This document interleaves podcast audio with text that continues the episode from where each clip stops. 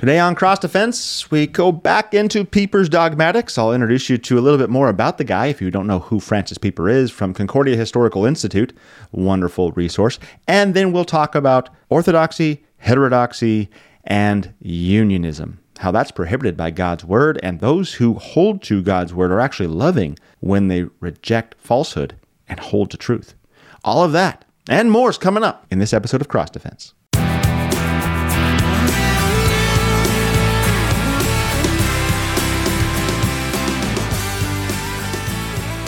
Welcome back to another episode of Cross Defense. I am your host, the Reverend Tyrell Bramwell, pastor of St. Mark Lutheran Church in Ferndale, California. Christ for you, anytime, anywhere. That is the aim of KFUO Radio. And the aim of this show, Cross Defense, is to equip your mind, excite your imagination, and comfort your soul, all with God's Word. That's what we aim to do, using both the law and the gospel to get that job done convicting consciences and comforting consciences and putting out truth. Truth. As you might be able to tell if you're looking at or considering the title of this show, Cross Defense, this show originated as an apologetics show here on KFUO Radio, and that is what we do every single week, although you may not realize it.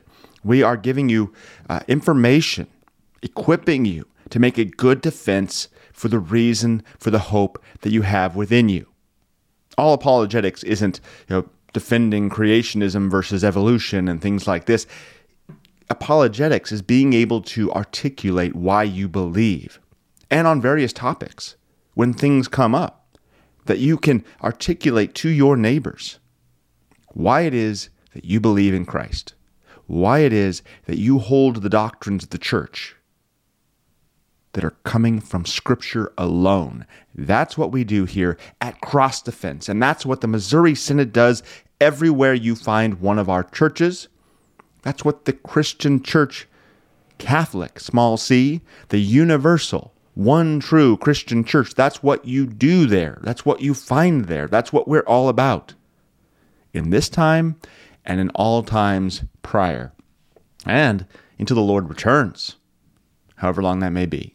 Today on the show, we're actually going to continue the conversation on division. Now, I know I said uh, before the week, the week before last, I said that we were drawing that conversation to a close, but I uh, was doing some more reading in preparation for my own situation. We'll get to that in a second.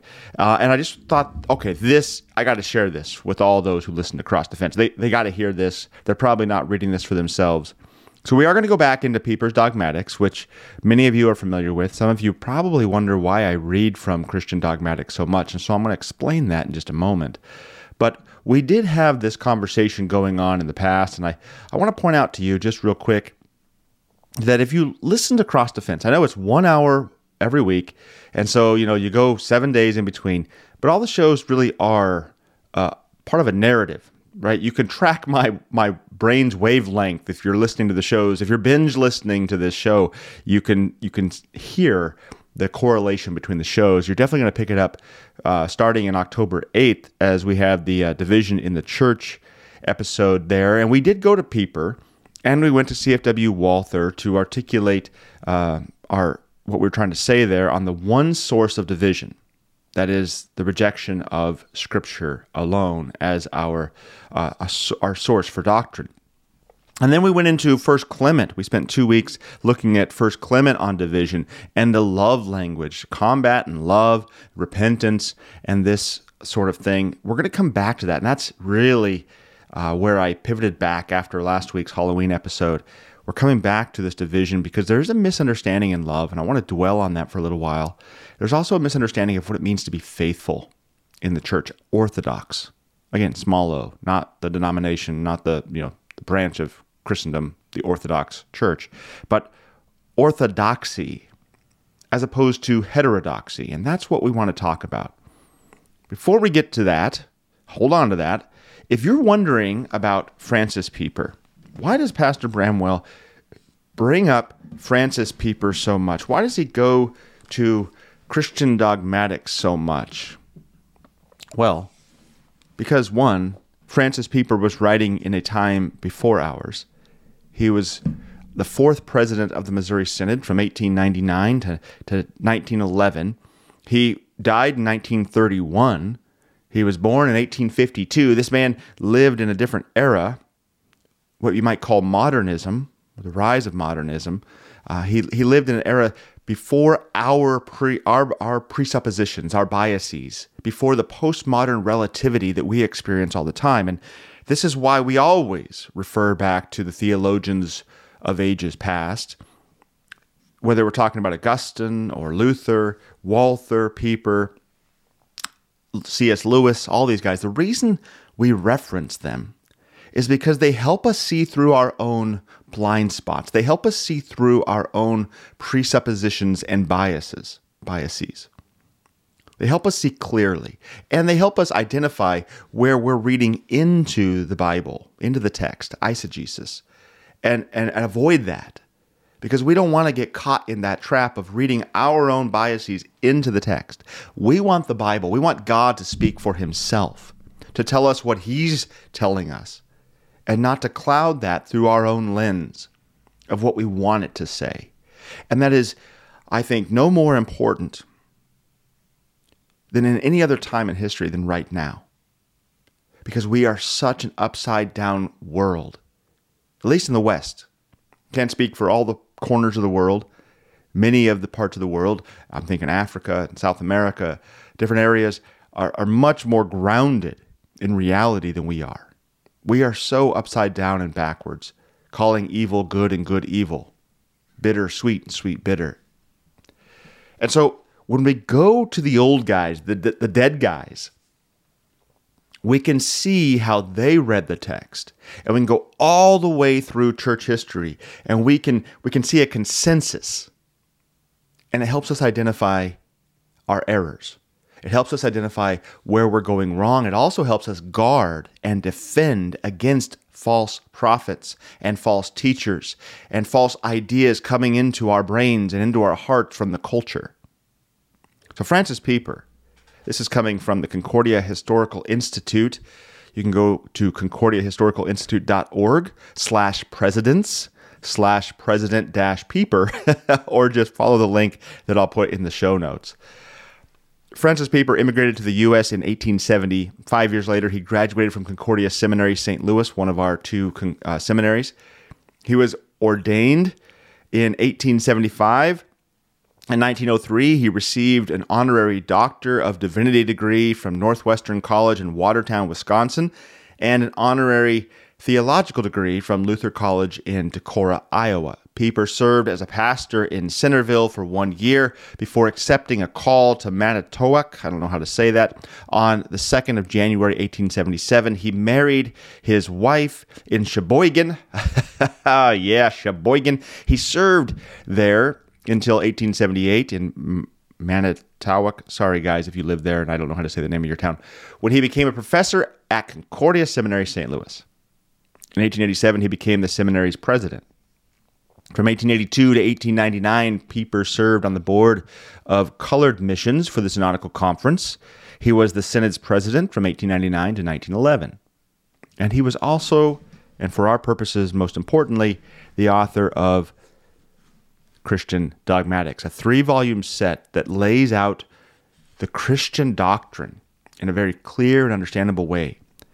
One important thing about why we go to Pieper so much is that your pastor used his works to understand, as a textbook, to understand how to teach Scripture, to, how to articulate, how to divide and categorize, and, and work with the text and the different doctrines that we have. So it is a very foundational for the Lutheran Church Missouri Synod. So all of that is important. Now you know a little bit about Francis Pieper if you didn't know before. And if you want to know more, you can at least uh, start by going to the Concordia Historical Institute. I love uh, highlighting for you some of the resources that we have as Lutheran Church Missouri Synod Christians. We have a wonderful uh, collection of resources at your disposal. Okay, so let's get into the heart of the show. We're nine minutes in, and I've explained to you already the, the heart, literally, the heart of why I want to talk about this. I want to talk about w- what we do as faithful Christians when faced with a difference between orthodoxy and heterodoxy. So, again, we're talking division in the church.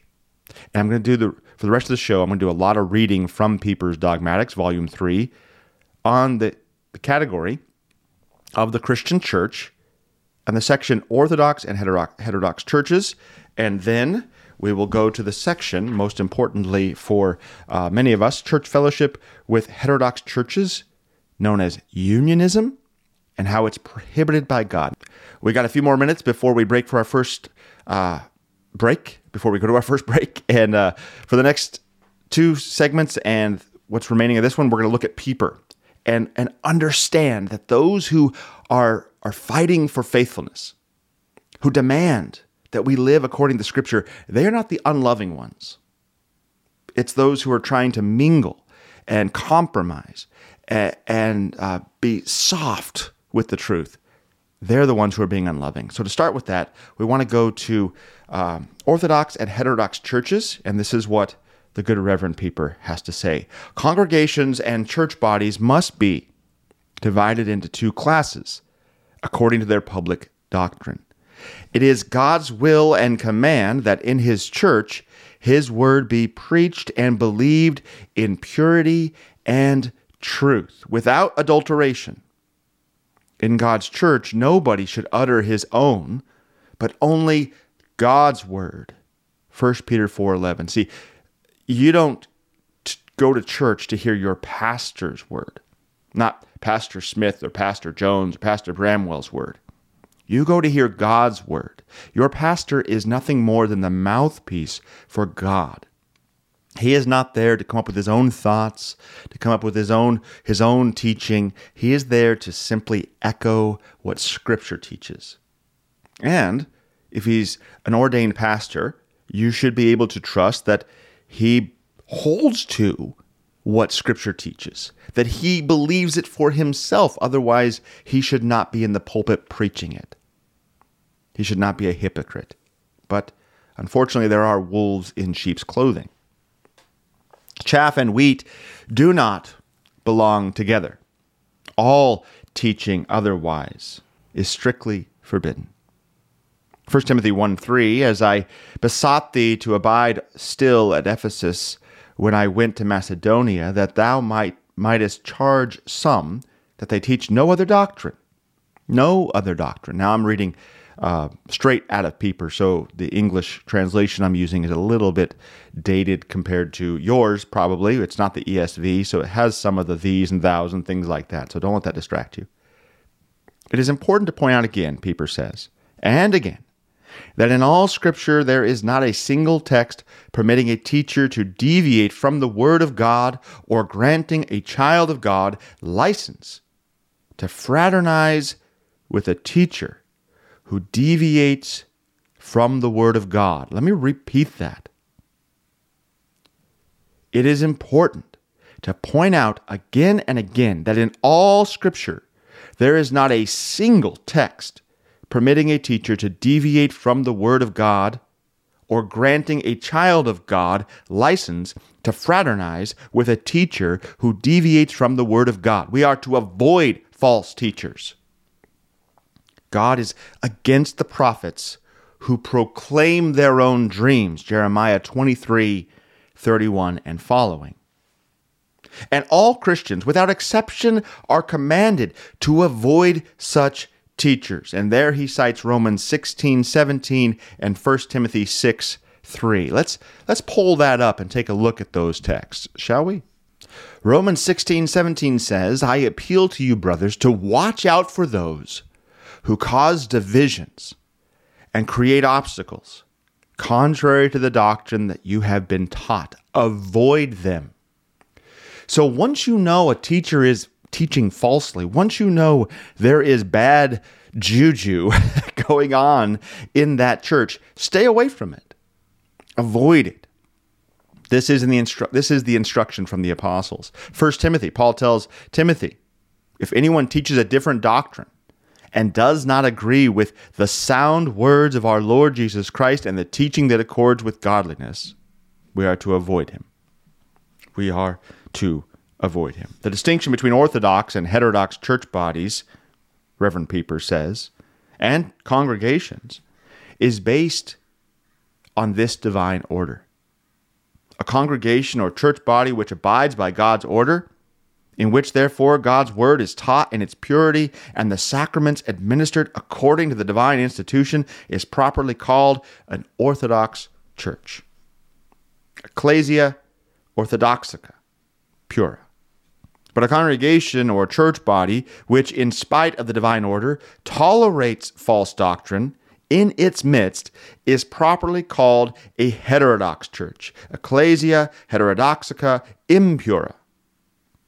All children of God should be earnestly concerned to see how real and serious this difference between the church bodies is, because indifference as to the Christian doctrine is rampant today among professed Christians, and the abrogation of creeds and substitution for them of a so called applied Christianity is represented as the goal the church should strive for already in Pieper's day. Okay, we're up to our first break. Hang with us a second. We'll be right back for more from Francis Pieper on Orthodox and heterodox churches. We're building up toward understanding why we reject unionism. We'll be right back.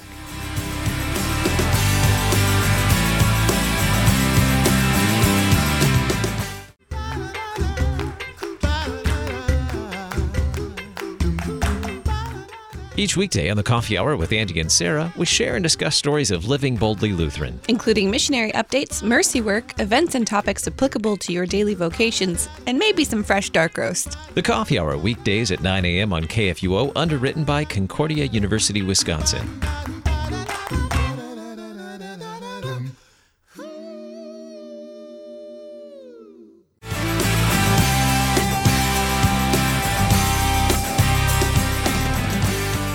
Francis Pieper says, with regard to the orthodox character of a church body, note well, one, a church body is orthodox only if the true doctrine, as we have it in the Augsburg Confession and the other Lutheran symbols, the other Lutheran confessions found in the Book of Concord, is actually taught in its pulpits and its publications, and not merely officially, quote unquote, professed as its faith. You can't say, "Well, this is what we officially hold to," but what we're what's being publicly preached and, and publicized and published is something different. We are not to be in fellowship with ecclesia heterodoxica impura, as Pieper said in the Latin.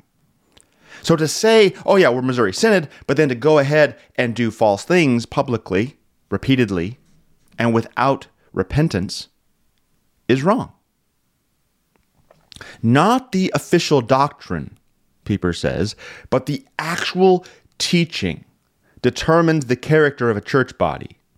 Because Christ enjoins that all things whatsoever he has commanded his disciples should actually be taught and not merely acknowledged in an official document as the correct doctrine. So it's not enough just to put down on paper an official doctrine. You got to actually live it out. You got to have Christian integrity. You got to do what is right day in and day out from a humble, repentant spirit, letting Scripture norm your teaching. And then that thing you put down on paper to define who you are is true because it's actually who you are. Two, church body does not forfeit its orthodox character by reason of the casual intrusion of false doctrine. That's important to note. The thing which the Apostle Paul told the elders of Ephesus, quote, also of your own selves shall men arise speaking perverse things to draw away disciples after them, Acts 20 30, came true not only in the apostolic church, but also in the church of the Reformation, and will occur in the church to the last day. A church body loses its orthodoxy only when it no longer applies Romans 16 17, as we already read. Hence, does not combat and eventually remove the false doctrine, but tolerates it without reproof, and thus actually grants it equal right with the truth. You hear that? That's what makes a church false in its conduct as an Orthodox church if it is tolerating false doctrine as if it's equal with right doctrine. It's not the casual slip into false doctrine. It's not your, your pastor making a mistake on a Sunday or a slip of the tongue or even uh, not fully understanding something when it's being taught or, or uh, you know, accidentally writing something wrong or, or whatever. Those things are all handleable. The faithful man will repent of them immediately. This is what Luther says we just got done with Reformation Sunday, right? This is what Luther says when he stands up against the Pope and the, the, the, Holy Roman Emperor, and he says, I cannot recant of my writings, my publications, my teachings, because they're all bound by Scripture. If you can show me from Scripture where they're wrong, I will joyfully burn those books. I will re- repent of all those false teachings immediately. Now, I'm paraphrasing, but this is the point of the faithful, Reformation minded reverend we don't want to be teaching falsely. When we protect false doctrine, and we call it love, to walk with our neighbor, to slowly bring them along. When we give that false doctrine equal hearing with true doctrine, that, that is just no longer combating evil. That is no longer doing what we read about in Ephesus, in the, yeah, in Ephesus, through the book of Revelation, the pastor in Ephesus who is rightly testing the spirits and, and guarding his people against false doctrine. That's what the church read 1st, 2nd, 3rd John. All the writings of Paul, the New Testament is constantly saying to be on guard against false teachers. But somehow, in our current day and age, we are of the impression that that means uh, theoretically or ideologically or perhaps on paper, but in real life, we all just get along to get along and we agree to disagree and we have joint fellowship here and joint fellowship there and we're all just no we're not supposed to do that. That there's a reason we're different. And we want to work toward unity in truth not just in appearance we call back to people we call heterodox church bodies both churches and sects depending on whether we have in mind the good or the evil in them. Note that. So when we refer to a church body as a sect, that's a bad thing. When we refer to a church body as a church, that's a good thing. Churches, they are insofar as they still retain enough of the gospel of Christ that men can come to faith in Christ and thus can become true children of God. Sects, they are, insofar as they have combined to further their deviations from the doctrine of Christ and thus cause divisions in the church, and by their errors and separate existence constantly threaten the faith of the children of God. That is, that is the definition of the Evangelical Lutheran Church in America. And so many others, so many other progressive churches. They are sects. They are they have deviated from the word of God. They have deviated from what Christ teaches. And they are leading people astray. Now moving on to section 4 here, which Pieper refers to as children of God in heterodox churches. Though God desires that all congregations be orthodox, and though all heterodox communions exist only by, by God's sufferance and contrary to God's gracious will, still, it is a fact that also in the heterodox communions, there are believing children of God. This is what we talked about in the first episode. I think it was back in October 8th. Don't quote me on that. But when we talked about Pieper and Walther and the source of division, and from Walther, I pointed out that there can be Christians in heterodox churches. This is what Pieper's talking about right now here. The term Christians, quote unquote, covers a wider field than the term Orthodox Christians. And we're getting into the particulars, and this is a sad state of affair that we have to use this language. We would like Christian to define only those who are Orthodox. Just like we would love to not have to use the title Lutheran in our church body name, but merely Christian. But because there are so many different churches carrying the name of Christ with them, for clarity's sake, so that those who hear us know what we're saying, we use these subtitles and these narrow terms, to be clear in our confession and in our articulation of the truth. Though Christ denies, Pieper says, to the Samaritan church the right of existence as a separate church organization, John 4:22. Still he repeatedly acknowledged individual Samaritans as true children of God. Luke 17:16 and following, and Luke 10:33. So you can be a Christian in a heterodox church and as Walther said, you shouldn't stay there. You should run from that and flee from that as fast as you can and find an Orthodox Christian church. But the, the heterodox church itself does not have permission to continue to exist in its heterodoxy. The Lord is gracious to the individual, but to that organization, mm, no, because they are twisting and perverting his word. Luther, too, never thought of making the Orthodox Church the Lutheran Church, coextensive with the Una Sancta, the one sanctified church. Vigorously, Luther fights against the papacy and expressly declares it an institution of Satan. He nevertheless does not doubt that God has at all times, under the papacy, preserved for himself a church. Yes, the elite of the Christians. Again, earnestly, as Luther fights against Karlstadt and Zwingli and their collaborators, those who will become the, the radical reformers who will give birth to the Reformed Church all the different denominations we have coming out of the Reformed tradition.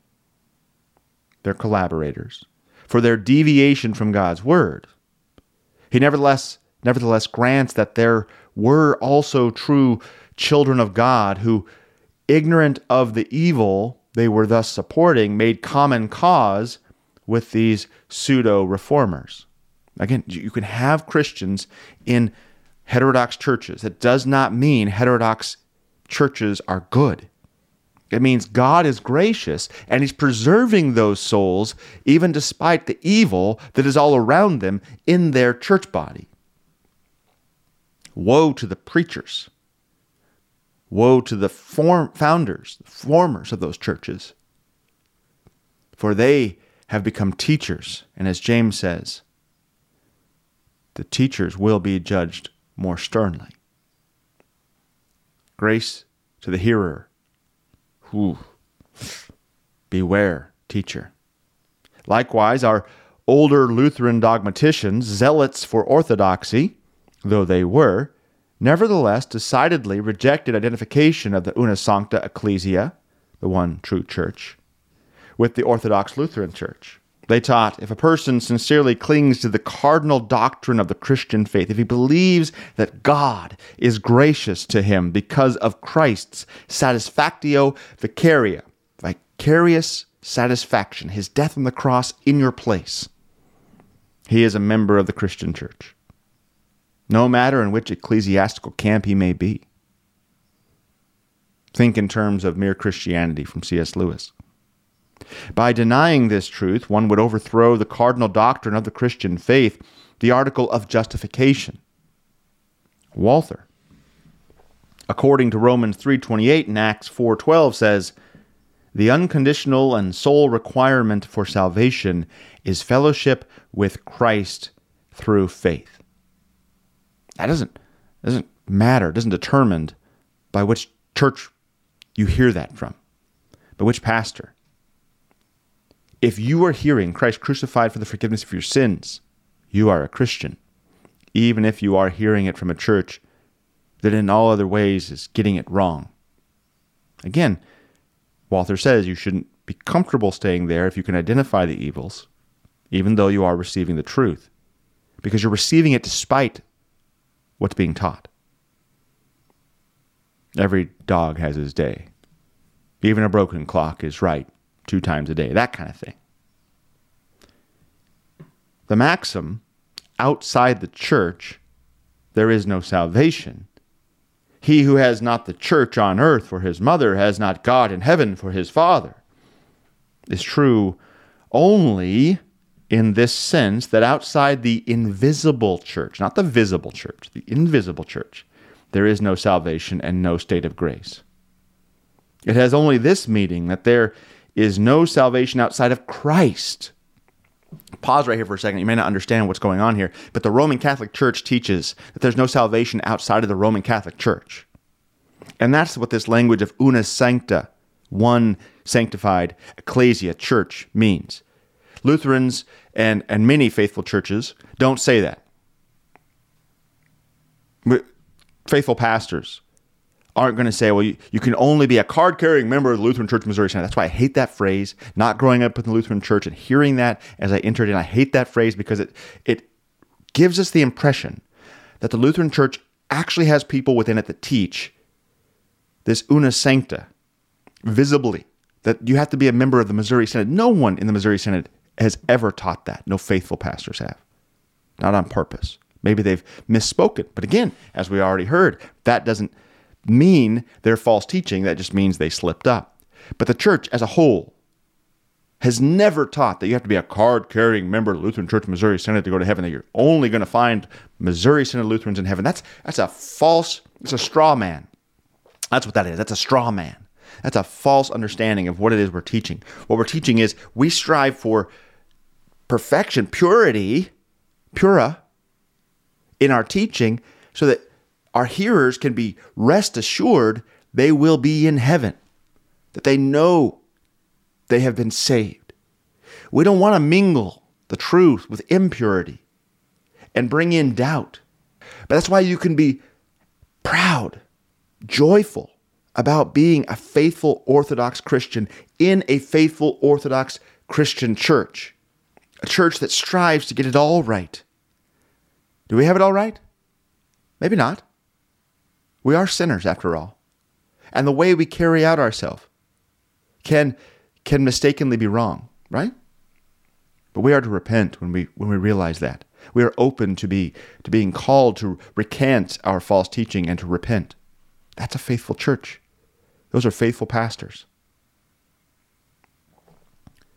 But the una sancta ecclesia, the one true church, there's salvation only in the one true church, is true in the sense of the invisible church. We're not talking about the visible church that is full of both hypocrites and faithful people, and we don't know because we can't see inside their hearts. We're talking about the invisible church that only God can see, and that is true. If you want to go to heaven, you have to be a part of the invisible church. And that is what people are saying. That is to say, there is no salvation outside of Christ. For whoever is not in inward fellowship with the believers and saints is not in fellowship with Christ either. On the other hand, whoever is in fellowship with Christ is in fellowship also with all those in whom Christ dwells. That is, with the invisible church. Accordingly, he who restricts salvation to fellowship with any visible church therewith overthrows the article of the justification of a poor sinner in the sight of God by faith alone in Christ Jesus. This is Walther still quoting. Sorry, I said it was Pieper. It's Walther. Let me re say that so you can hear it again in clarity. He who restricts salvation to fellowship with any visible church therewith overthrows the article of the justification of a poor sinner in the sight of God by faith alone in Christ. It's not your membership in the Missouri Synod that saves you, it's your faith in Christ Jesus. You are a member of the Missouri Synod because you're hearing the teaching and you're comparing it to the scripture and you're saying, This is faithful. And therefore, you are being fed rightly. If you're attending a Missouri Synod church that is not teaching you faithfully, if you're attending a Missouri Synod church that is in unionism with an ELCA church, you are running the risk of not hearing the justification of your sins through Christ alone. You are running the risk of hearing different teachings that have moved beyond the cross, as if such a thing could ever happen, and being fed a bunch of lies, demonic and false, as if it was Jesus his teaching. Hopefully, that's as clear as mud. okay, so let's take a break. We'll come back and we're going to deal with unionism, the next part here in Pieper's Dogmatics. Thanks for listening to Cross Defense. We'll be right back.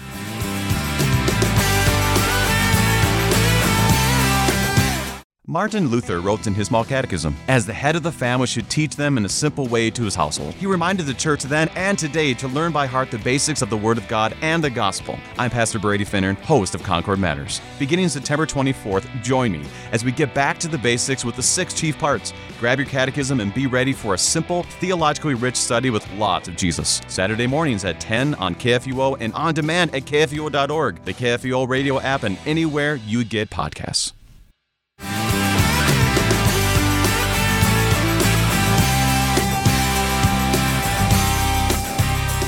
Welcome back to our final segment of Cross Defense. And I don't know if you know this, but maybe you've figured it out by listening to previous episodes. I like to save the best content for last, or to say it another way, I like to build up to the point of the show. So if you've only listened to the first two segments and you clicked away or you turned the dial on your radio, ah, man, you're missing the meat of it. You're missing the whole point. So if you're still here, if you can still hear my voice, you're about to get the goods. thanks for tuning in to Cross Defense and thanks for hanging with me for the last 40 minutes or so. Now, here we go. We're going to talk about unionism. That's church fellowship from an Orthodox church with a heterodox church and how it's prohibited by God. It's not allowed by God's word to be in unionism, to be acting as if we're united when we're not.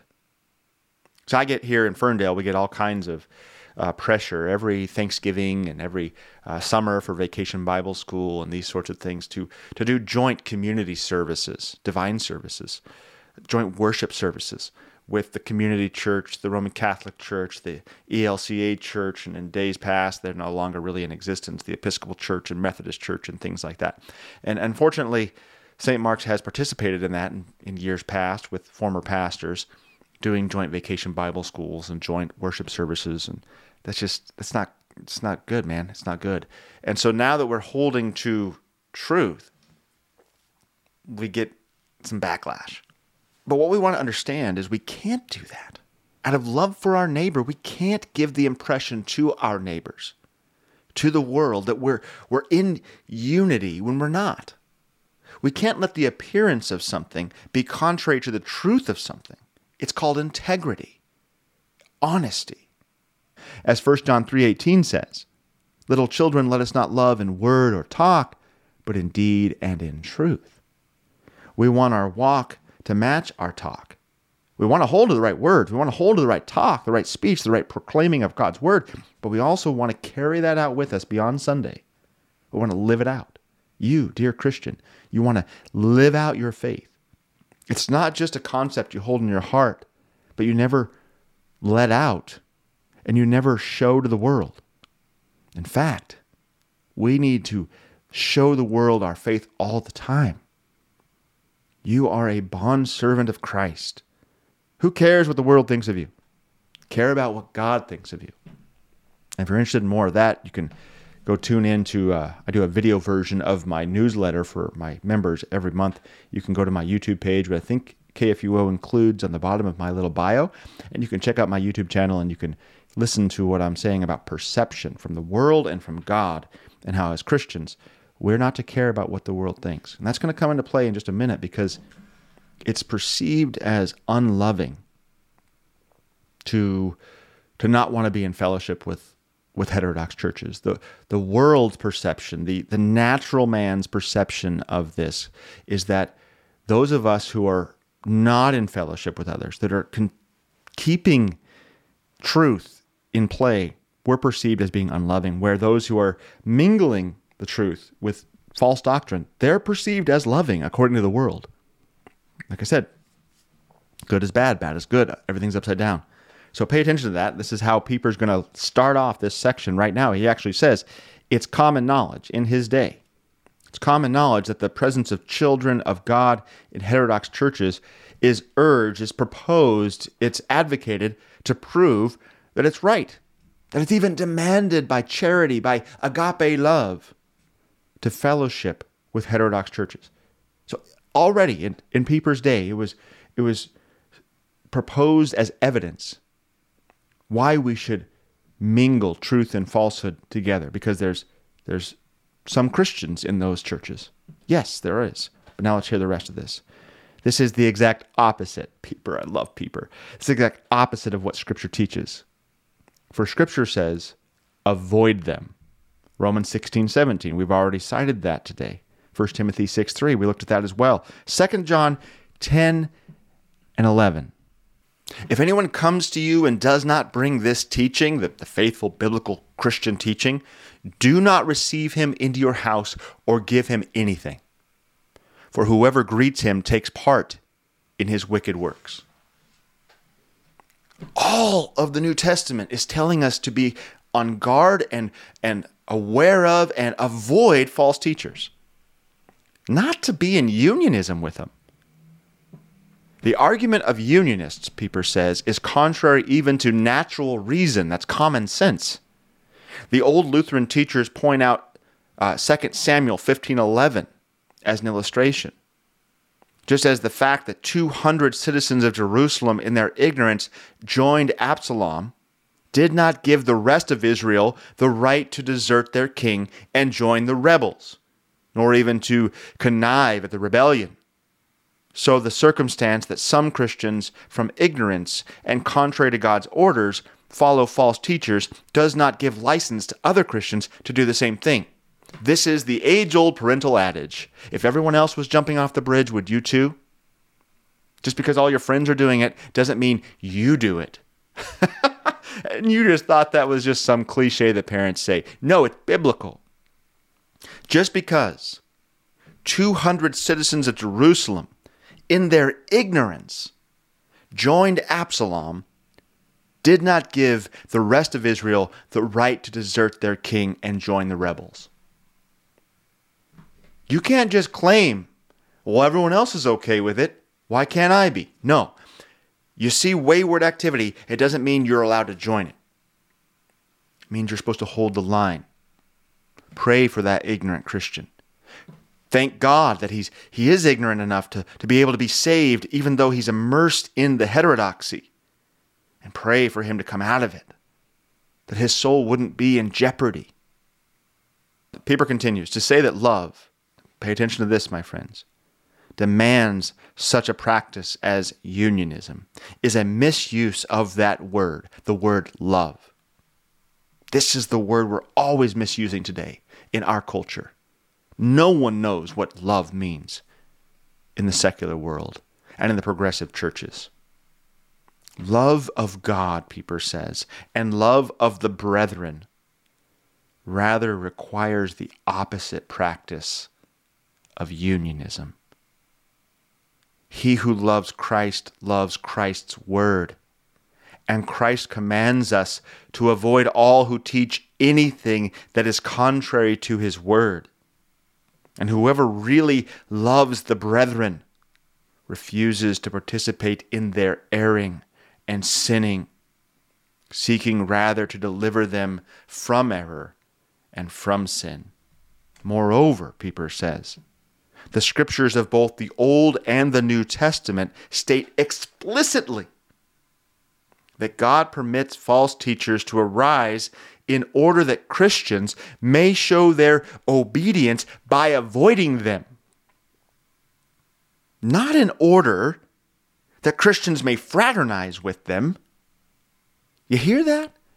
The very reason the Lord permits false teachers to arise is so that we can say no and we can proclaim to the world a right confession. When we actually say yes and we commingle the truth with the lie for decades or even for a day, we are missing what God has put up for us to do. We're missing the opportunity to confess before the world the truth.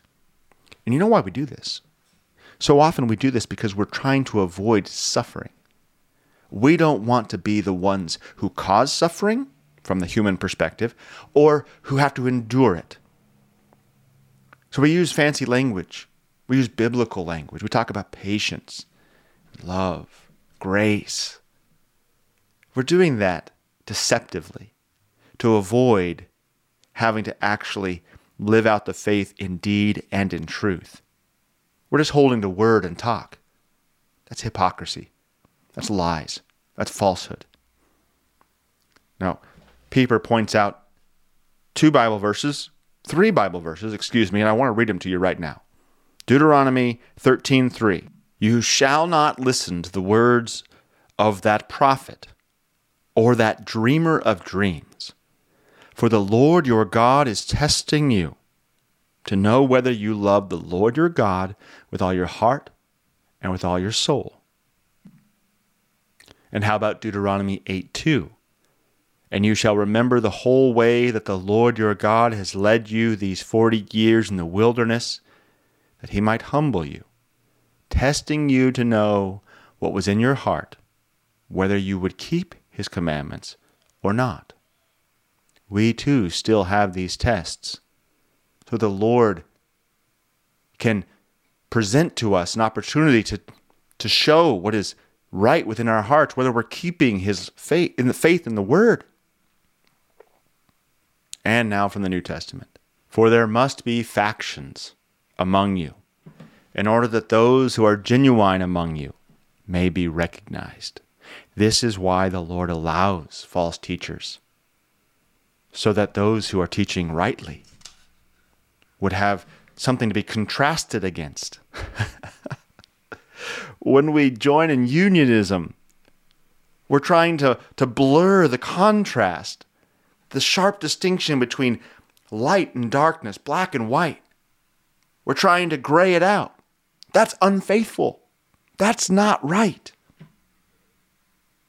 If Christians, Pieper says, against the divine prohibition, fellowship with false teachers and tolerate false doctrines, they commit the sin which the church calls unionism or syncretism.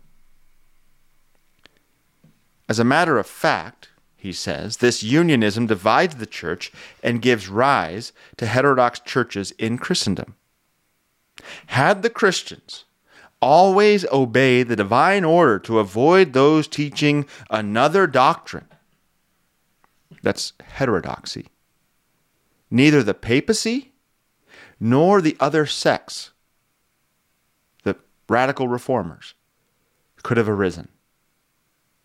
Where there are no buyers, there is no market. Of course, unionism avers that it aims at the removal of discord among Christians. Unionists say, oh, yeah, we're, we're trying to, to minimize the division, we're trying to come together. But because the unity of the Christian church consists in having one faith and one profession, unionism actually is a caricature indeed a mockery of Christian unity. Instead of healing the hurt, it makes it permanent. It's playing pretend when we're doing unionism. And it's a caricature. It is a character, caricature of unity.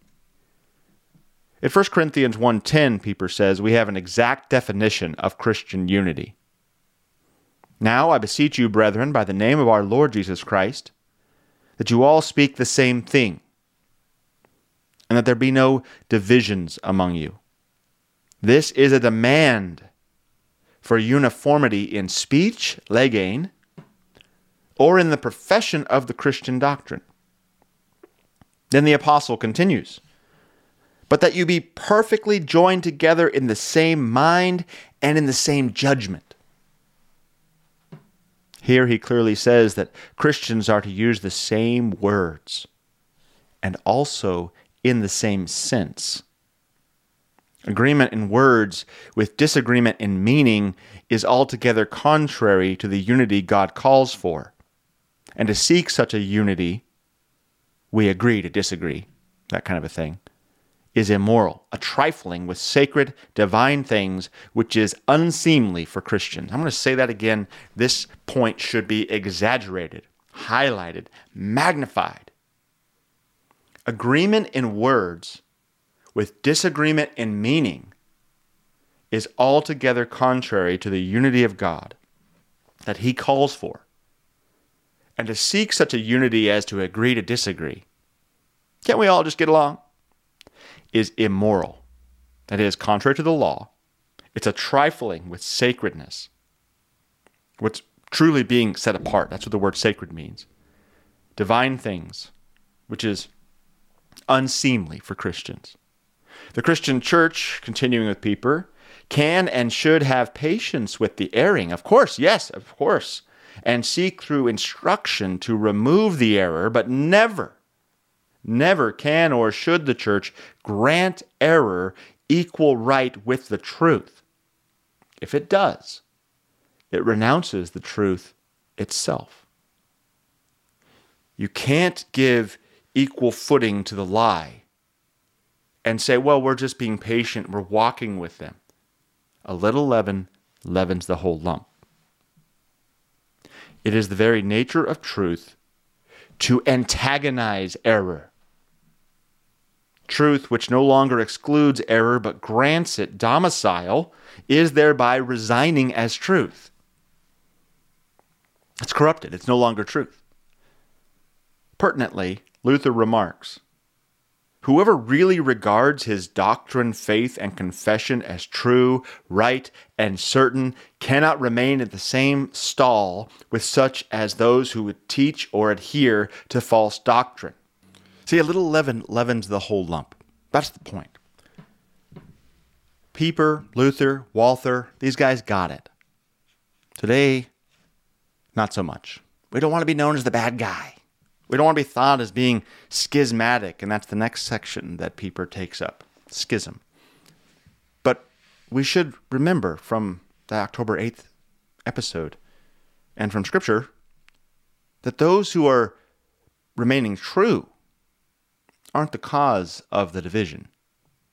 It's those who have rejected Scripture, those who have moved away from Scripture that are causing the division, not those who point it out and want to hold true. Okay, we're out of time, my friends. Thank you for listening to Cross Defense. This show has been all about unionism. I hope you understand now more about why your church, your pastor, your congregation, the Missouri Synod, why we are so adamant about altar and pulpit, pulpit fellowship, and how this is a loving thing to do for the sake of consciences and souls, for the sake of na- our neighbors, our bold faithful witness to the world. Thanks for listening, guys. Have a wonderful, wonderful November. We're just getting started, right? God bless.